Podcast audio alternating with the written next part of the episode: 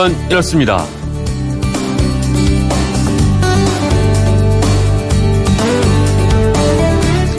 안녕하십니까 전종원입니다. 우리나라를 찾은 외국인 관광객이 가장 신기하게 느끼는 장소 어딜까요?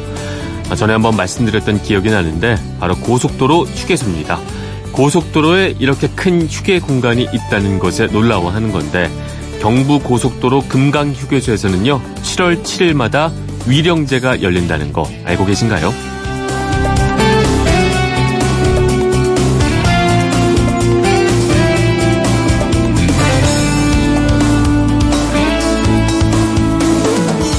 7월 7일 오늘이죠. 왜 금강 휴게소에서 위령제가 열릴까? 그건 이렇습니다. 48년 전입니다. 1970년 7월 7일 서울에서 부산까지 428km가 완전히 개통된 고속도로가 있습니다. 아시죠? 우리나라 1번 고속도로인 경부 고속도로. 사업비가 1년 국가 예산의 4분의 1이나 돼서 반대 여론에 시달렸지만 개통 이후에는 우리 경제의 압축 성장을 이끌었다는 평가를 받는 도로입니다. 이 경부 고속도로의 공사 기간 딱 2년 6개월이었습니다. 아, 세계 건설 역사상 이렇게 빨리 완공된 고속도로는 없었습니다. 마치 전쟁을 하듯이 밤낮 없이 매달리면서 공기를 단축했기 때문인데 이 과정에서 희생된 건설 노동자도 무려 77명이나 됩니다. 그래서 매년 7월 7일 가장 많은 순직자가 나온 대전 대구 구간 개통 일에 순직 노동자 77명을 기리는 위령제를 금강휴게소 위령비 앞에서 지내고 있는 겁니다. 서울 사람들이 싱싱한 화로와 생선회를 양껏 먹게 된 것도 바로 이 경부 고속도로 덕분이라고 얘기하는 분들도 있던데 잘 뚫린 고속도로 달릴 때면 도로를 낸 건설 노동자들의 희생과 노고도 한 번쯤 생각해 보면 어떨까 싶습니다.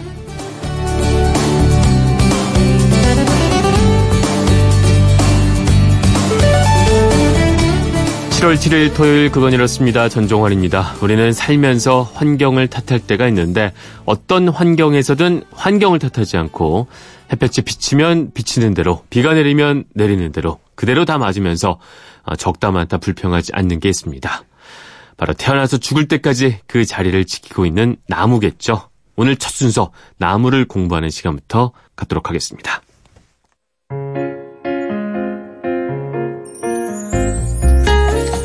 인간보다 더 오래전부터 지구를 지켜온 나무의 이야기를 들어봅니다. 나무 그건 코너 고기홍 나무 칼럼니스트 나오겠습니다. 안녕하십니까? 네, 안녕하세요. 지난주에 왜 신비로운 대나무 얘기를 저희가 나눴었는데 네, 네. 확실히 알고 있었던 나무 얘기를 해주시면 네. 좀 익숙한 나무 얘기 말이죠. 네, 네. 아, 훨씬 더 즐겁고 뭔가 네. 좀 이렇게 그림이 그려지고 말이죠. 네. 네. 오늘도 또 어떤 나무 얘기 주실지 궁금한데 예, 말이죠. 오늘도 우리 옛 연세가 좀 되신 분들한테는 굉장히 익숙한 나무일 텐데 네. 사실 요즘 이렇게 곁에서 이렇게 많이 볼 수는 없거든요. 네.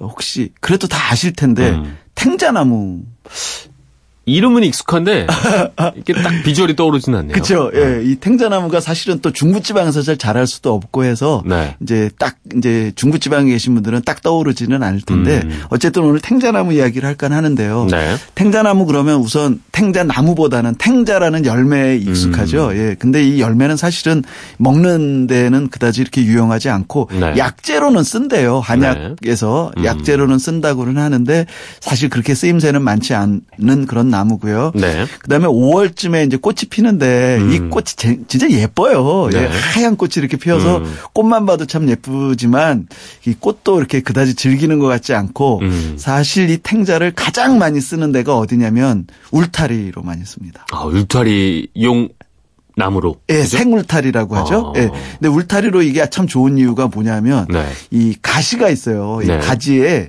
가시가 굉장히 억센 가시가 음. 있어서 이걸 게다가 이가 이게 일반적인 그 우리가 흔히 말하는 큰 나무들 소나무나 이 뭐 느티나무 이런 것처럼 줄기 하나가 올라와서 이렇게 크게 이렇게 쫙 퍼지는 게 아니라 아주 덩쿨로 이렇게 막 이렇게 이어지기 때문에 이 울타리에다 이거 하나 심어 놓으면 진짜 웬만큼 저 날랜 산적도 음. 거기로 넘어가기가 힘들 정도의 아주 그 강한 울타리가 만들어지거든요. 네. 예, 그래서 이 울타리로 가장 많이 쓰인다고 음. 보시면 됩니다. 예.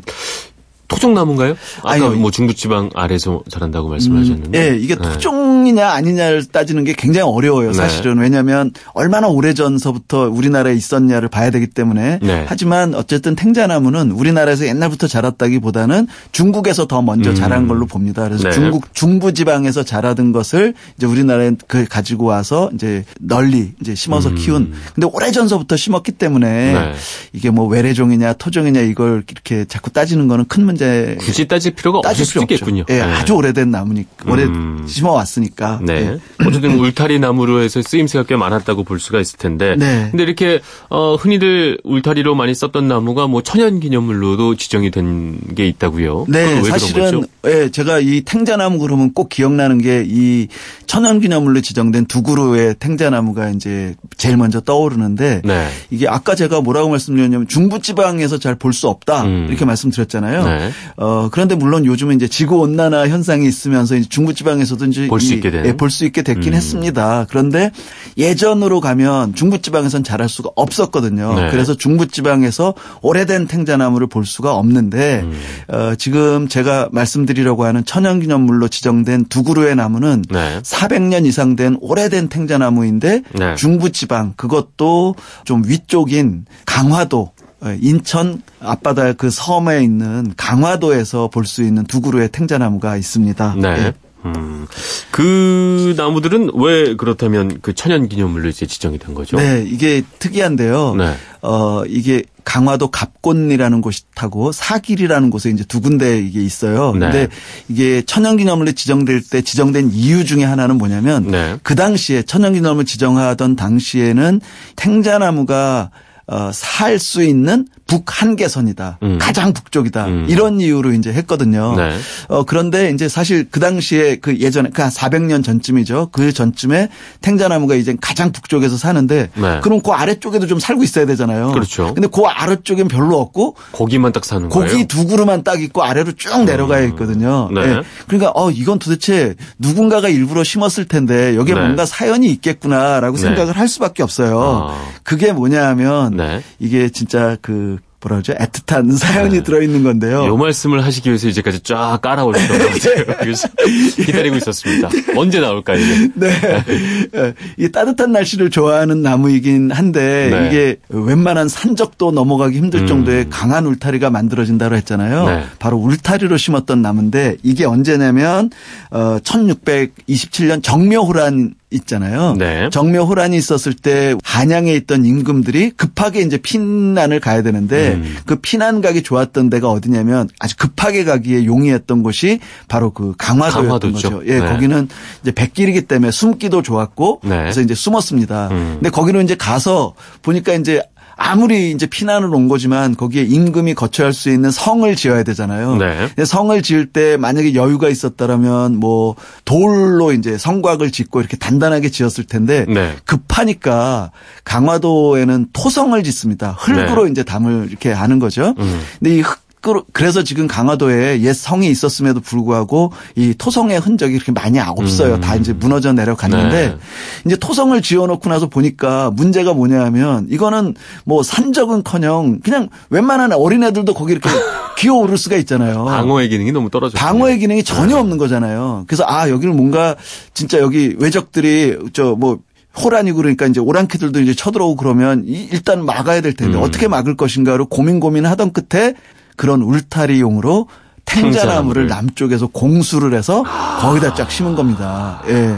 근데 이게 처음에는 이제 심고 이제 물도 주고 잘 가꿔 줬으니까 자랐겠죠. 네. 하지만 그 당시 기후가 탱자나무가 자라기엔 너무 추운 날씨라 그랬잖아요. 네. 그러니까 얘네들이 못 자라는 거예요. 음. 임시로 이제 왕이 있을 때 임금이 있을 때는 이제 잘 울타리 역할을 했지만 네. 임금이 떠나고 난 다음에 얘네들은 하나 둘씩 죽어나가는 거였죠. 기후가 안 맞으니까. 네. 네. 그런 와중에 두 그루가 딱 살아남았는데 네. 그게 한 그루는 갑곤니라고 그래서 갑곤니는 이제 강화를 넘어가는 이 대교가 두 개가 있어요. 네. 초지대교하고 강화대교가 있는데 강화대교를 넘어가자마자 보면 거기에 강화 역사관이 있거든요. 네. 그 역사관 안에 이 갑곤리 탱자나무가 있고 네. 그다음 거기서부터 한참 또 이렇게 시골길로 한참 음. 들어가면 사길이라는 곳이 있는데 네. 거기에 이제 또 한 그루의 탱자나무가 있거든요. 이 두 그루가 같은 시기에 심어서 같은 규모와 같은 크기로 이제 자라난 나무인데 네. 이게 보면 그 자리가 바로 토성이 이어진 자리라고 볼 수 있는 거죠. 아.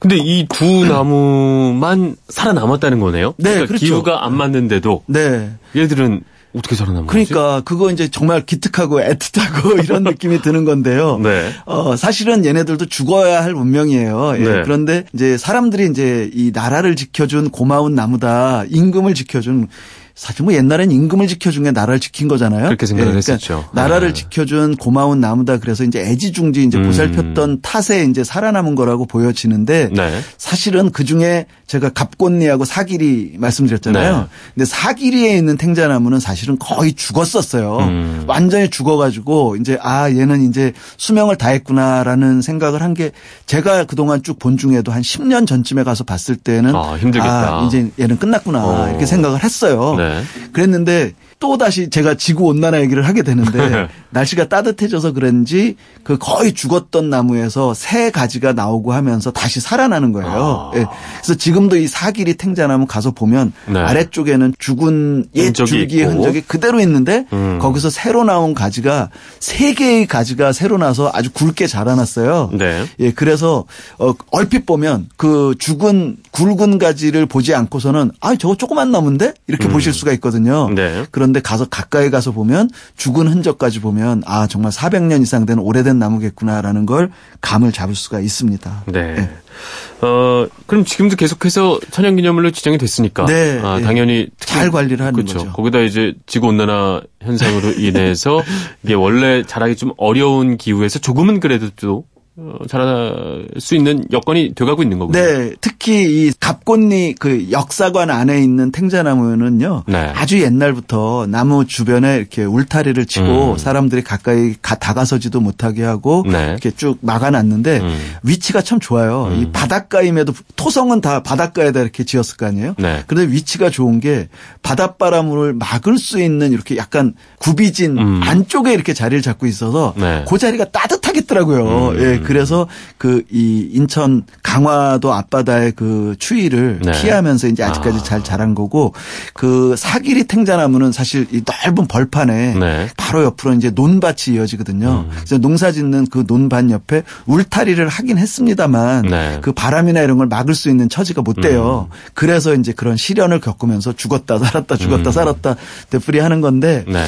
아마도 제 생각에는 요즘의 그 기후나 이런 걸로 봐서는 이제 잘 적응하면서 음. 앞으로 오랫동안 살 것 같다는 느낌을 갖습니다. 네. 일단 뭐 그 갑곰리 그다음에 네. 사기리 예, 네. 가서 이제 탱자나무를 보는 어떤 역사적인 배경 아래서 네. 보는 재미가 있을 것 같고 아까 초반에 말씀해 주셨듯이 아, 탱자나무가 꽃이 예쁘다고 말씀해 주셨잖아요. 네, 네. 그 꽃이 즐기려면 네. 어, 어디 언제 어, 어디로 가는 게 네, 좋을까요? 이 탱자나무는요. 네. 그 옛날 우리 시골 마을에 가면 탱자나무 울타리가 굉장히 많고요. 네. 제가 지금 정확히 기억이 안 나는데 옛날 저 어릴 때 불렀던 그 대중가요 중에도 탱자나무 네. 울타리에서 이런 노래도 있는 걸로 음. 이제 얼핏 기억나거든요. 네. 이제 그런 어떤 그 집 울타리로 많이 심었던 음. 것이고요.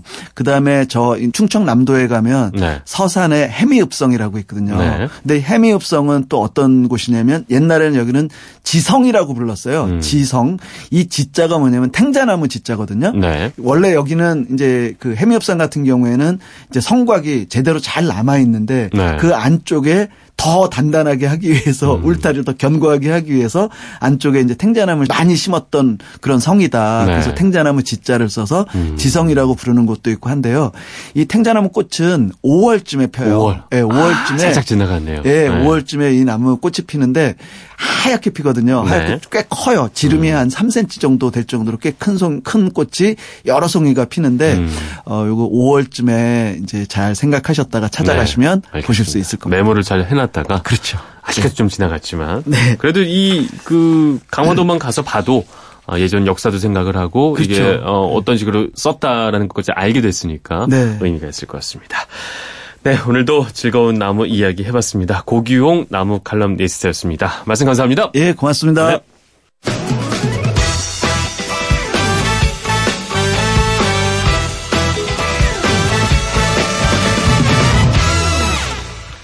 오늘의 절기상으로 소서입니다. 24절기 중 11번째, 이름은 소서.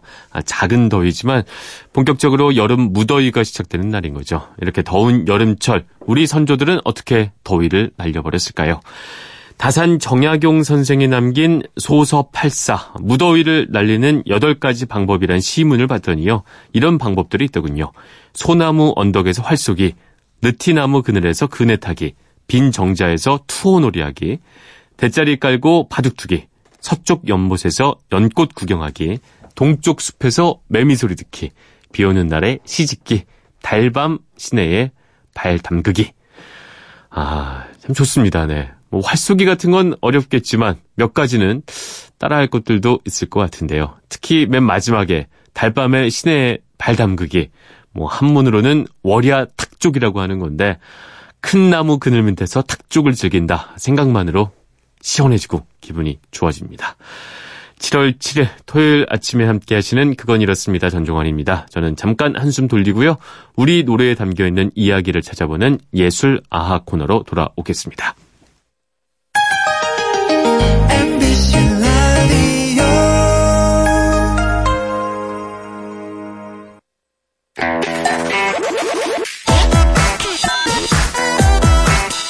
알찬 지식과 정보, 생활의 지혜가 가득한 그건 이렇습니다. 시대별 대중예술을 찬찬히 들여다보면 당시의 생각이나 시대의 모습까지도 살펴볼 수가 있습니다. 예술 아하 코너에서 알아보겠습니다. 이영미 대중예술평론가 나오셨습니다. 안녕하십니까? 안녕하세요. 네. 자, 지난주에 이제 여름바다 얘기를 나눠봤었는데. 그렇습니다. 아, 그 주요 내용은 이거였어요. 예전 바다. 그러니까 네. 70년대 이전 바다는 어떤 최근의 어떤 해수욕, 바캉스 이런 거보다는 돛담배 띄워놓고 뭔가 그냥 바다구나 하는 네. 그런 그런 느낌 말이죠. 바다 바람 쐬는 네, 거. 바람 쐬는 느낌.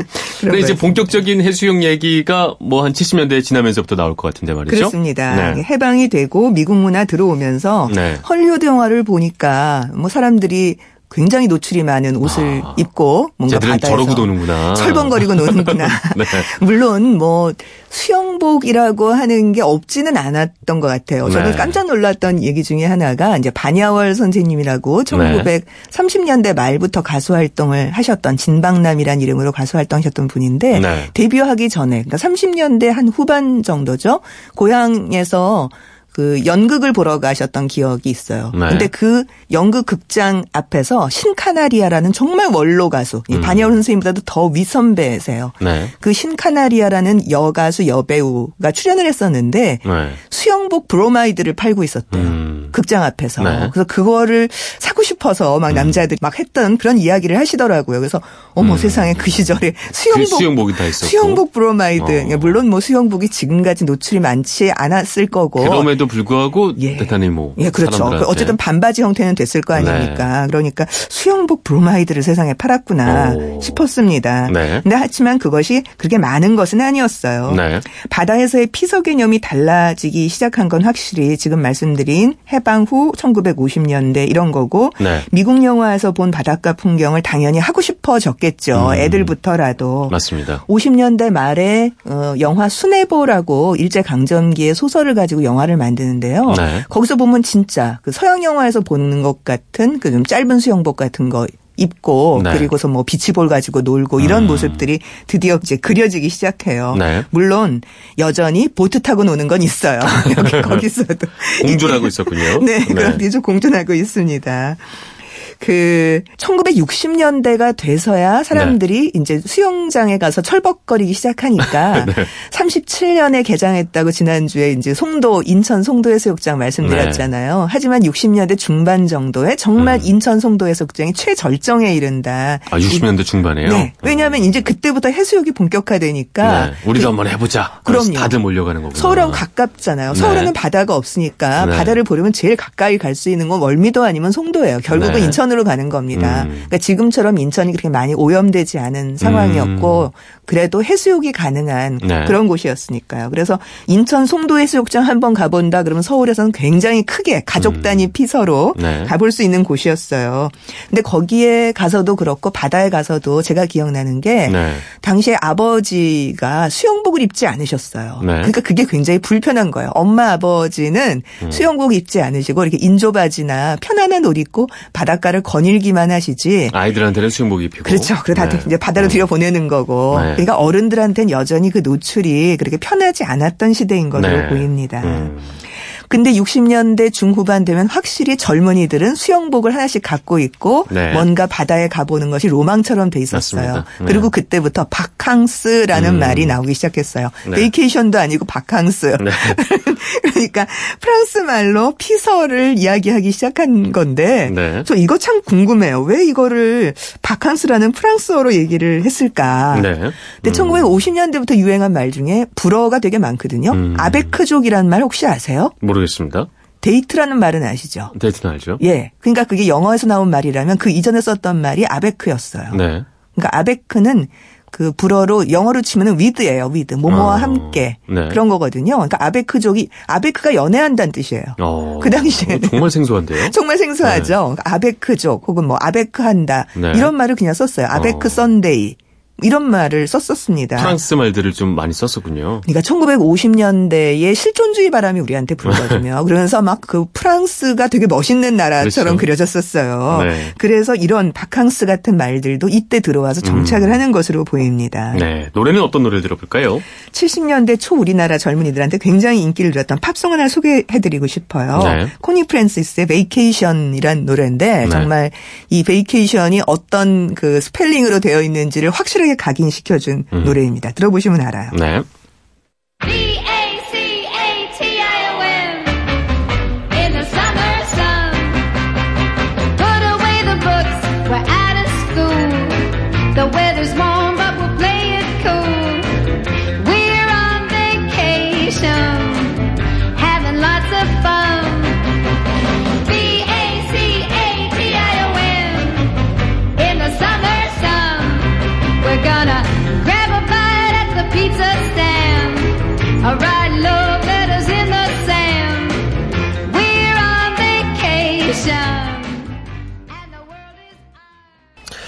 커니 프랜시스의 베이케이션 들어봤습니다. 이 음악 같은 걸 들으면서 우리 젊은이들이 이제 떠나자. 그렇죠. 바닷가로 가자. 네. 네. 수영복을 뭘 사나. 네. 수영 모자를 사야 되나. 맞습니다. 뭐 돗자리는 어떻게 해야 되나. 이런 고민을 하기 시작한 거죠. 흥분시키네요, 사람을. 어? 아, 이거, 이거 얼마나 하고 싶었겠어요. 네. 이러니까 하지는 못하더라도 하여튼 고등학교 때까지는 뭐 부모들하고 같이 가는 거잖아요. 음. 그리고 고등학교를 졸업하고 취직을 하거나 대학을 가면 네. 제일 먼저 해보고 싶은 게 바로 바캉스. 이렇게 바닷가 가서 놀아보는 아. 거 그런 겁니다. 네, 그런 문화가 변해왔다는 걸 알 수 있겠는데 그러면 우리 나라 가요도 좀 변해갔을 것 같아요. 그렇죠. 네. 이런 거 흉내내는 노래가 하나쯤 있어야 될 거 아닙니까? 그런 대표적인 노래가 저는 랄랄라라고 생각합니다. 윤영주가 네. 부른 랄랄라. 이 노래는 사실 랄랄라 그러면 사람들이 잘 기억을 못해요. 조개 껍질 묶어 그래야 바로 게 껍질 먹고 네, 이 노래 바로 그 노래입니다. 아 이게 가요였어요? 동요가 아니라? 네, 가요예요. 아, 동요인 줄 알았습니다, 저는. 포크는 정말 동요라고 생각하는 게 많아요. 왜냐하면 네. 동요하고 비슷하게 굉장히 이렇게 순진하다고 할까? 네. 그리고 나중에 이런 것들이 캠프송으로 굉장히 많이 불렸기 음. 때문에 이미 중고등학교 시절에 많이 그 네. 그 이후에는 불렀던 그런 노래입니다. 네. 윤형주 씨의 랄랄라 들어보겠습니다.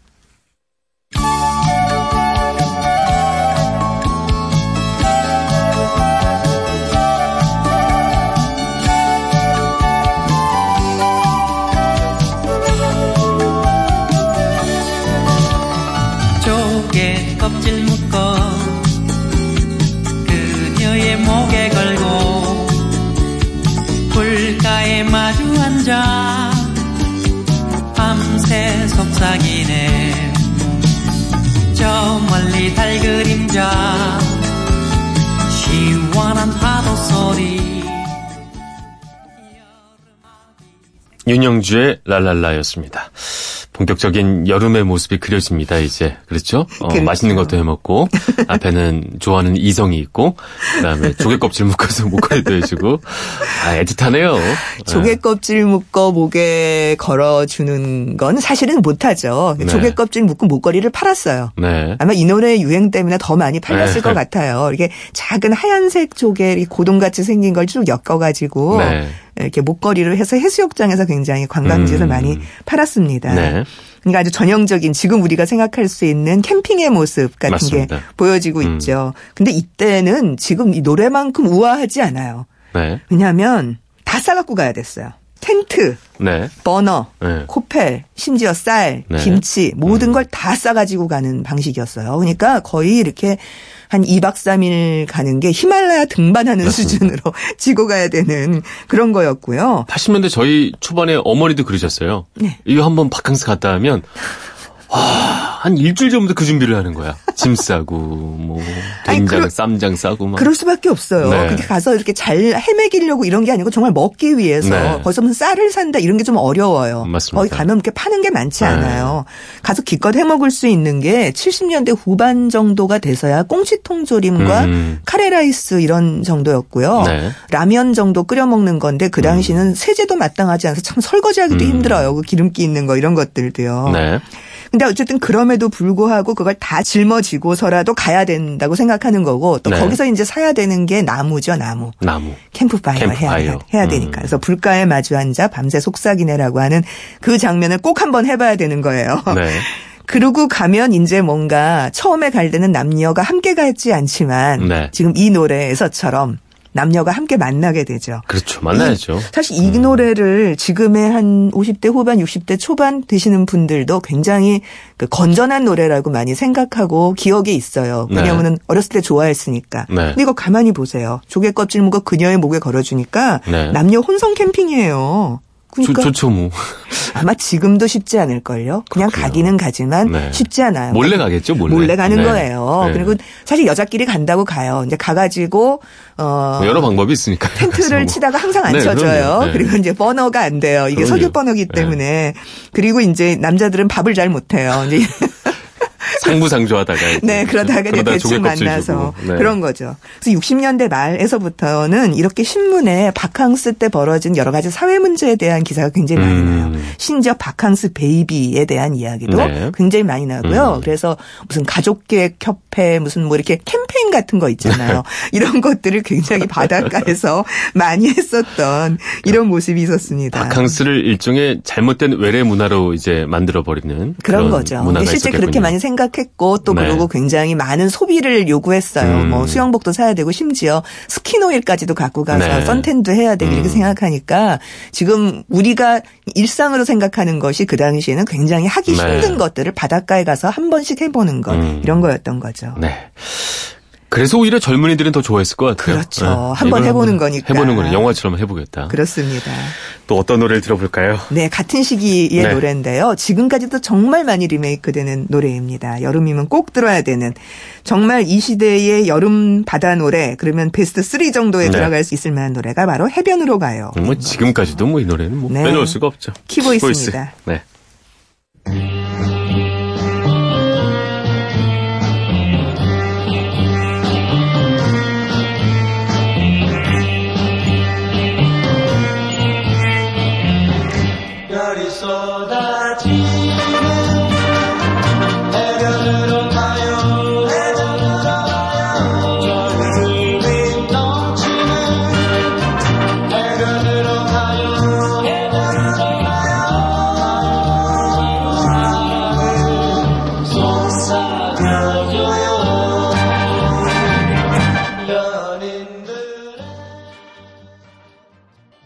키보이스의 해변으로 가요였습니다. 저는 이 노래를 들으니까 저희 아버지가 생각이 나네요. 아, 그래요? 네, 왠지 그 예전 사진 보면 장발 기르고 미혼일 때 말이죠. 선글라스 딱 끼고 몽롱한 눈빛으로 해변으로 가고자 막 갈망했었던 저희 아버지의 표정이 갑자기 막 그 하와이 패션 그러니까요. 느낌의 그 남방 거 같은 거 하나 네. 입고 갖은 폼을 다 잡으면서 갖은 폼을 네. 다 잡으면서 아. 이 노래가 당시에 굉장히 세련된 노래였어요. 네. 지금 이 키보이스 키보이스하고는 우리는 이 목소리를 생각하는데 네. 이거는 제2기 키보이스라고 일컬어지는 그룹의 가장 인기 있는 노래예요. 네. 그럼 제1기 키보이스는 뭐냐? 1964년에 윤한기, 차중락, 음. 차도균 이런 분들이 들어와서 만들었었던 그 노래가 또 있어요. 그러니까 제2의 비틀즈 소리를 들었던 게 있고요. 네. 활동을 좀 하다가 해체가 되고서 약간의 이제 뭐 그리고 차중 낚시 돌아가시고 어떻게 하고서 70년대 초반에 락의 시대가 다시 열리니까 네. 다시 결성이 된 새로운 멤버로 다시 결성된 게 바로 이 팀입니다. 네. 근데 어 지금까지 살아남을 정도로 지금 들어봐도 꽤 세련됐다고 할까요? 맞습니다. 예, 그런 네. 느낌이 있잖아요. 네. 근데 이 정도의 분위기를 그 당시 짓는 게 쉬운 것은 아니었을 것 음. 같아요. 그러니까 키보이스 음반 전체를 봐서도 네. 이런 노래가 그렇게 많지 않아. 이거보다 좀 훨씬 더 느리고 음. 뭐 락이라고 해도 저기 네. 얌전한 락이 훨씬 더 많습니다. 네. 이게 왜 그럴까 생각했는데요. 이 노래가 당시 키보이스 멤버가 지은 게 아니에요. 네. 재일교포였던 이철이라는 분이 아. 지은 노래입니다. 네. 근데 오랫동안 일본 음악인들의 작품이 금지됐었기 때문에 아. 이철이라는 말을 우리가 꺼내지를 못했어요. 음. 그러니까 페스티벌에서 만나서 한국에서 했었던 당시 그룹 사운드 무슨 페스티벌에서 만나서 네. 노래를 처음 듣고서 어머 이 노래 좋다 이거 우리 주라 그랬대요. 음. 그래서 노래를 취입했는데 그 당시 무슨 뭐 저작권 이런 생각도 없이 그냥 그래 너네 불러 이런 식이었겠죠. 네. 그러다가 음반에 실을 때도 이철 작사 작곡 이렇게 못하고 키보이스 작사 작곡 이렇게 올라갔어요. 음. 근데 어느 순간에 이게 또 뒤바뀌어 가지고 그 음반에 김희갑 선생의 작품이 많이 실려 있었거든요. 네. 그래서 어느 순간 또 김희갑 작곡이 돼버렸어요, 이 노래가. 나중에 2000년대가 다 돼가지고 네. 이 이철이라는 분이 좀 음. 화가 난 거예요. 노래가 네. 계속 불려지는데 자기 이름이 사라져 버렸으니까. 네. 이건 내 노래다. 음. 그리고 한번 어느 잡지에도 인터뷰를 하신 적이 있어요. 네. 그리고 다 확인을 해봤죠, 갑자기 음. 사람들이. 그러니까 김희갑 선생이 어, 이거 내거 아니다. 음. 이거 맞다. 이철 거 맞다. 이렇게 해서 네. 드디어 작사, 작곡자가 확인이 됐습니다. 네. 해변으로 가요 까지 오니까 이제 거의 다 온 것 같은데, 그죠? 네, 그렇습니다. 아, 이제 다음 주 가면은 네. 어 정말 1990년대 이후에 음. 이제 좀 새로운 바다 노래 이 분위기가 연장이 되기는 합니다만 네. 90년대 혹은 2000년대 이후에 바다 노래가 갖고 있는 또 다른 약간의 특징들이 있어요. 음. 그런 노래가 어, 펼쳐지는 이야기를 다음 알겠습니다. 주에 하겠습니다. 다음 주에는 왠지 저도 좀 이제 할 얘기가 많아지지 그럼요. 않을까. 네. 생각나는 노래들이 많이 있습니다. 뭐 그렇죠? 듀스, 뭐 쿨, 뭐 아. 기대를 해보겠습니다. 오늘은 여기서 마무리하겠습니다. 이영미 대중예술평론가였습니다. 오늘 말씀 고맙습니다. 고맙습니다.